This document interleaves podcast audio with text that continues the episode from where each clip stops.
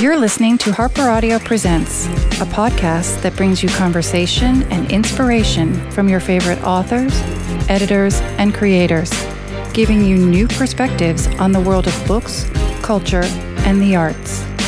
We are part of the HarperCollins Presents network of podcasts. Granta bought the UK rights to the book, um, and the editor there, Ann Meadows, sent it to people and got this unbelievable blurb from Zadie Smith just last week. And Yay. Miranda July Instagrammed about it, and then Roxane Gay tweeted about Oh, it. fantastic. So, you know, so it felt like, yeah, we kind of set it up, and, that, and then Publishers Weekly gave it a Starbucks review, and then Kirkus, so then things really started to happen. I'm Anna Maria Alessi, and I'm here today to talk about Whatever Happened to Interracial Love Stories by Kathleen Collins. These stories have been described by Kirkus Reviews as astonishing and essential, a gem. Kirkus goes on to say that the collection features prose so precise and hypnotic that no amount of rereading it feels like enough. She was a very vibrant person. She was uh, one of these people you just don't meet very many people. She was extremely unusual and very strong and funny, and as I said in my Vogue piece, I think often quite depressed. Kathleen Collins was a pioneer African American playwright, a filmmaker, a civil rights activist, film editor, and educator. Her groundbreaking film, Losing Ground, is one of the first feature films made by a black woman in America and is an extremely rare narrative portrayal of a black female intellectual. Collins died in 1988 at the age of 46. Joining me today is the author's daughter, Nina Lorez Collins. Welcome, Nina. Hi, thank you for having me. So, I want to ask you two questions to start. I want to ask you to please tell me about yourself and then tell me a little bit about your mother, the author, Kathleen Collins. So I'm a former literary agent who worked in publishing for about 18 years, and then I um, got a master's in something called narrative medicine, which is the study of how we talk about death and dying, which I did because I've been working also for about eight years on a memoir about my mother, who died when I was um, I just turned 19 of breast cancer, and she was a filmmaker, and a playwright. Um, and an academic. She taught film at City College uptown. And um, my brother and I were raised by her alone in um, a, a, house up in Rockland County in Piermont. And um, she was diagnosed with breast cancer when I was 11 and kept it a secret. So she had three recurrences before she died, but I didn't know she was sick until two weeks before she died when um, she called me home from Europe.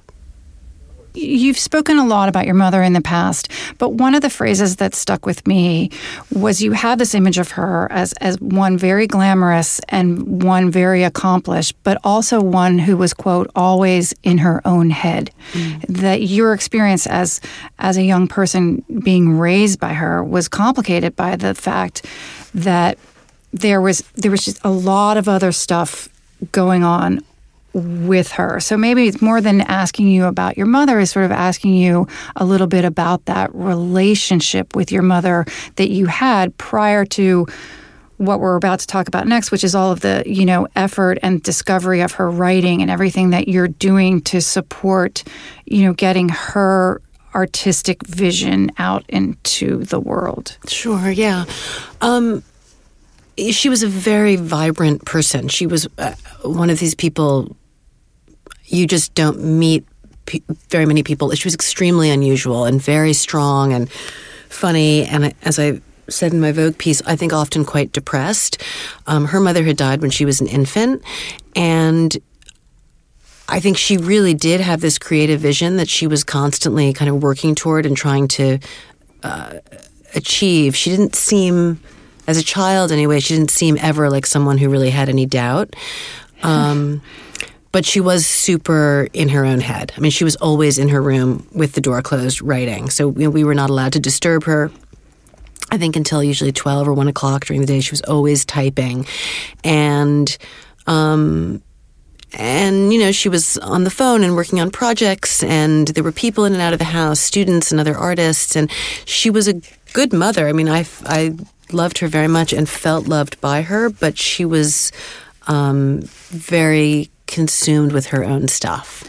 And she, you describe her as sort of always writing something, whether it was plays, screenplays, short stories, grants, proposals, and you strike a, a similar. A, level of output. I mean, it, it, sounds like what you've done at a very early age in terms of going to school, you know, going overseas. What were you, 19 when you first went overseas? Yeah, no, I was 15. 15. So true. She gave me an incredible amount of independence. I, you know, I think for good and bad. She very much relied on me, you know, as we saw more clearly when she died and she expected me to take care of my brother with no warning. She really treated me very early on like an adult. So when I was 15, I went to Europe by myself for a couple summers and then I went back to study abroad because I had fallen in love with this Viennese guy when I was like 18. So I and I went to college early. I went to Barnard when I was 16. So it was all it was all a little bit early. Um, so I went to spend a year spend a year abroad before she the year before she died. Um, and yes, I think in terms of like massive amounts of output, I think one of the best things about being raised by her, being raised by a mother who is so extraordinarily capable and confident, is that, uh, and she loved change. She was very open to uh, things being different. There were no rules in a lot of mm. ways. And I think that was great. I think, you know, Barnard probably also helped, but I think, you know, I have a similar feeling that, you know. You're fearless. She, yeah. It seemed like she modeled fearlessness. Yeah. And she taught you that that was something you could be and that it was a good thing to be. I think that's right. And I think in the same way, though, as I, I talk about in my Vogue piece, you know, on the one hand, she was fierce. On the other hand, you know, I have all these letters from her where she admits, I mean, of course, we all have weaknesses, right? So a lot of people would describe me as fearless, and of course I have fear. Right, right, right. right we all, exactly. You know, we're all both. But um, well, there's a there's a particular vulnerability that you mention in the Vogue piece, which we've recorded, and I highly um, encourage people to listen to to Nina's um, narr- narration of that of that piece.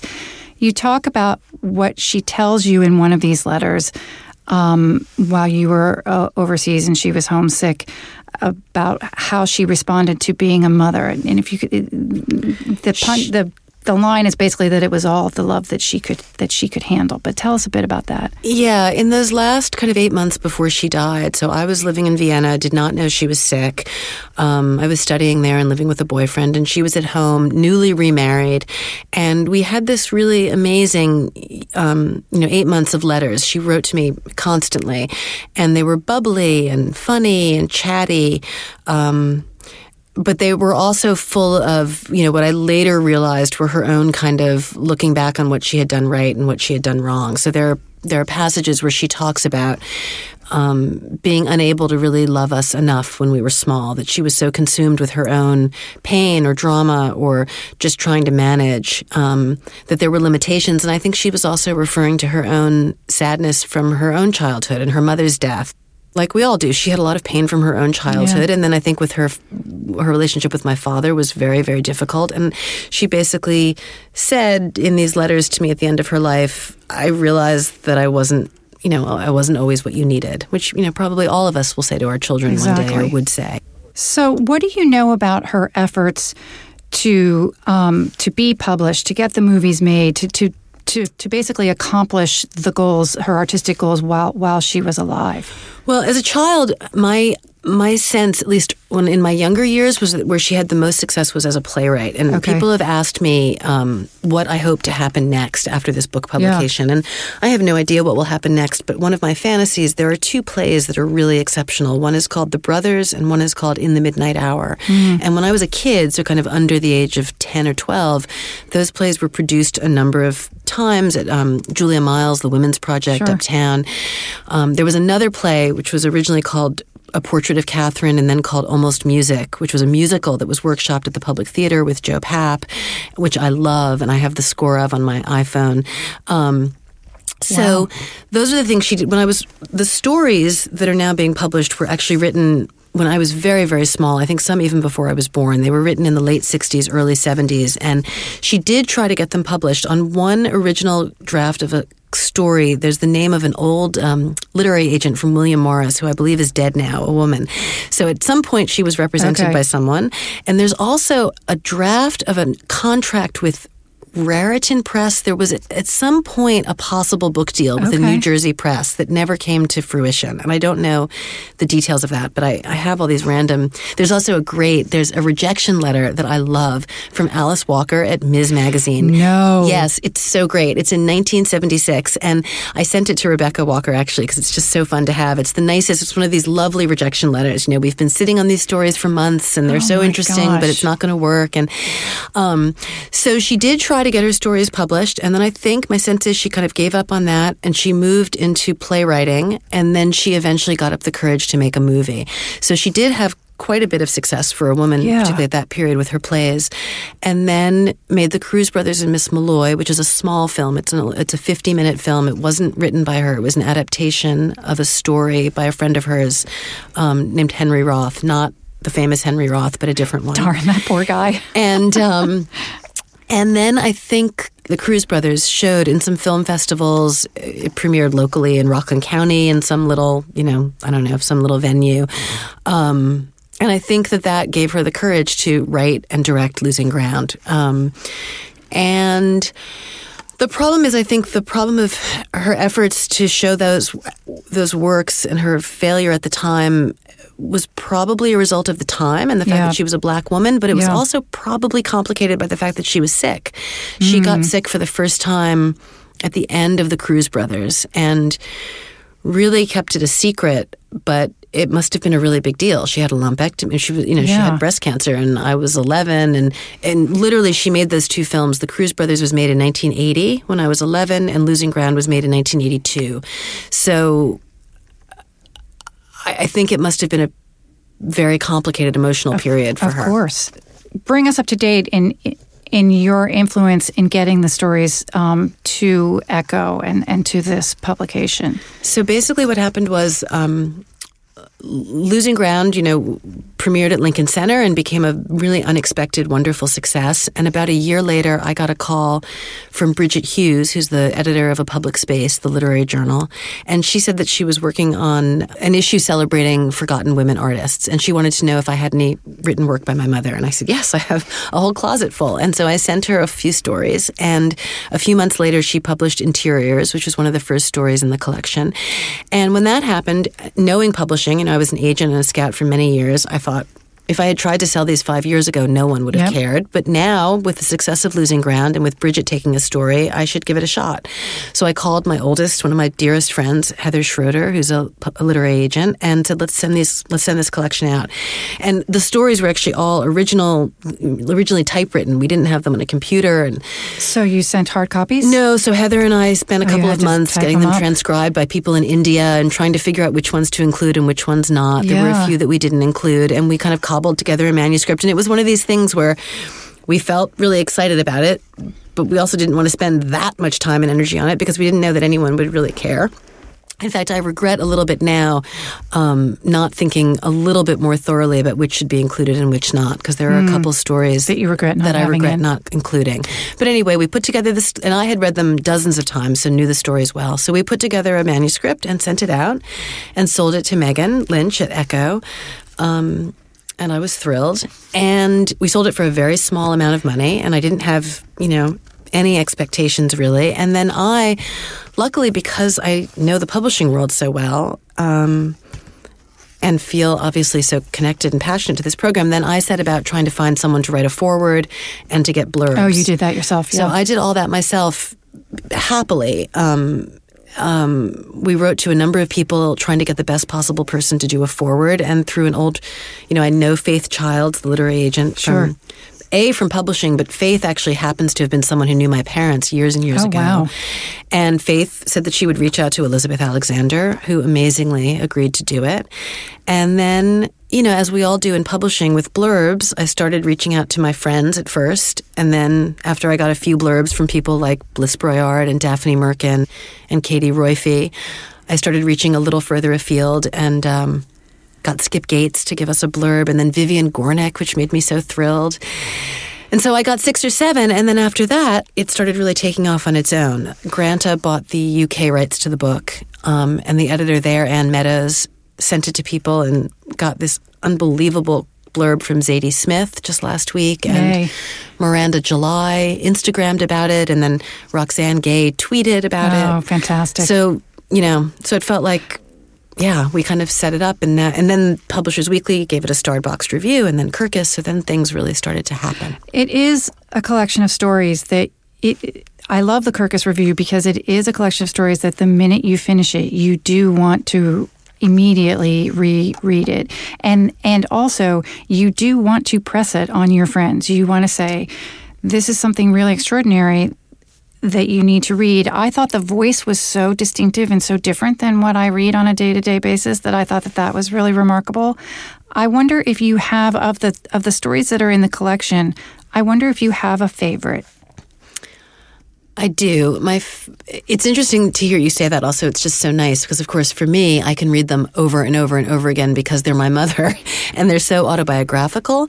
So I love hearing people's responses to them. Um, my favorite is probably the uncle, which um, is the story of her uncle, who was in fact an Olympian runner who came home after the, I always think of them as the Hitler Olympics. I guess it was the 33 Olympics, and basically never left his bed again, kind of got depressed. And um, for some reason, that story to me is one of my favorites. But I also love.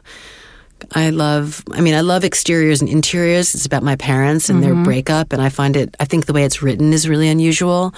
Um, Mine is the happy family. oh, really? Oh, Oh, that's because so I great. really, I- you know, I guess it's also what you love is writing, but what you love is relating. I, I often have surrogate families Uh-huh. for very specific reasons, and and the way she describes being that person, sort of on the outside, and, Yeah. and seeing that very happy family in contrast to what you have at home, in particular, I I thought it was so. You know, wonderful. it's it's really interesting to me that you say that. I've actually never thought of it in this way. I love that story too, and and the family as a family. The, the Dammons have been in our lives. So the granddaughter of the parents described in that story is still my oldest, closest friend. I mean, they're they're, Wow. they're, very close family to us.